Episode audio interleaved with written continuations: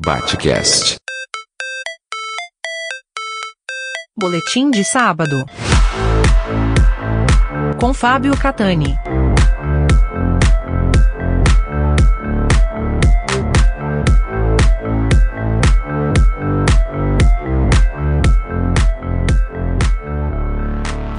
No boletim de sábado passado, falei sobre o episódio que trouxe a- a- o primeiro projeto constitucional da história do Brasil, 1823, que ficou conhecido como a Constituição da Mandioca e que foi rejeitado pelo imperador.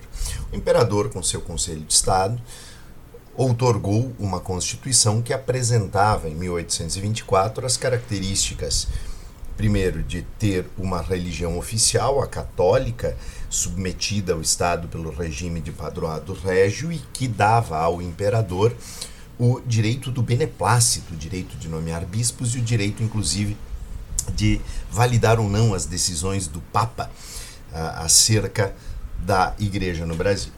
Além disso, a Constituição de 1824, que foi a nossa primeira, outorgada, como eu disse, imposta, não foi votada, não foi aprovada e votada por uma Assembleia Nacional Constituinte, ela apresentava ainda algumas outras peculiaridades, dentre elas a existência de um quarto poder, o poder moderador, que dava ao imperador, ele que o exercia, exercia esse poder moderador, dava a ele o direito de interferir nos demais poderes.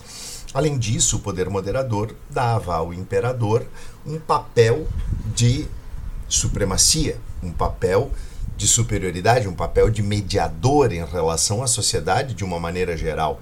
E num outro boletim voltarei ao assunto, porque afinal de contas as Forças Armadas brasileiras elas tomam para si essa ideia de serem o poder moderador da sociedade, esse quarto poder que elas efetivamente não cumprem em hipótese alguma.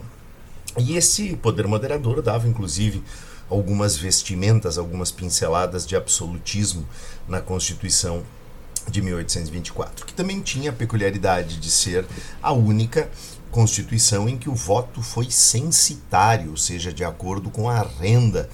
E embora isso fosse um predicativo que retirava boa parte dos brasileiros de participação na vida política, restrita aos homens livres, adultos e com uma determinada renda, ainda assim o Brasil ele apresentava um percentual de votantes ao longo do século XIX que até a Lei Saraiva de 1881, que proibiu o voto dos analfabetos e aumentou a exigência censitária, o Brasil ainda era um dos países com maior percentual de votantes. Entretanto, entretanto, perdão, votantes e eleitores e elegíveis eram coisas diferentes, porque essa eleição ela era indireta.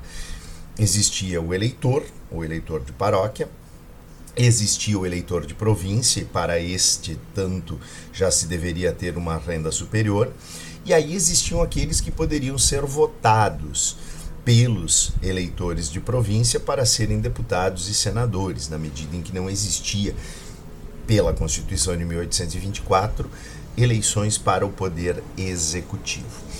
E ainda a pior das peculiaridades. Esta é a única Constituição da história brasileira que permitia a propriedade do homem pelo homem, ou seja, dava sustentação a um daqueles que foram os pilares fundamentais da própria construção histórica do Brasil, que junto com o latifúndio, a vertente agroexportadora, tinha no escravismo, na escravidão, o seu mais cruel dos aspectos.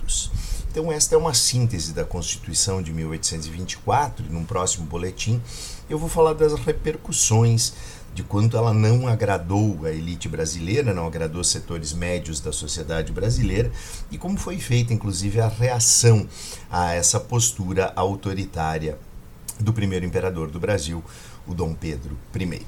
Este foi o boletim de sábado. Aqui é o professor Fábio Catani para o Batcast. Batcast.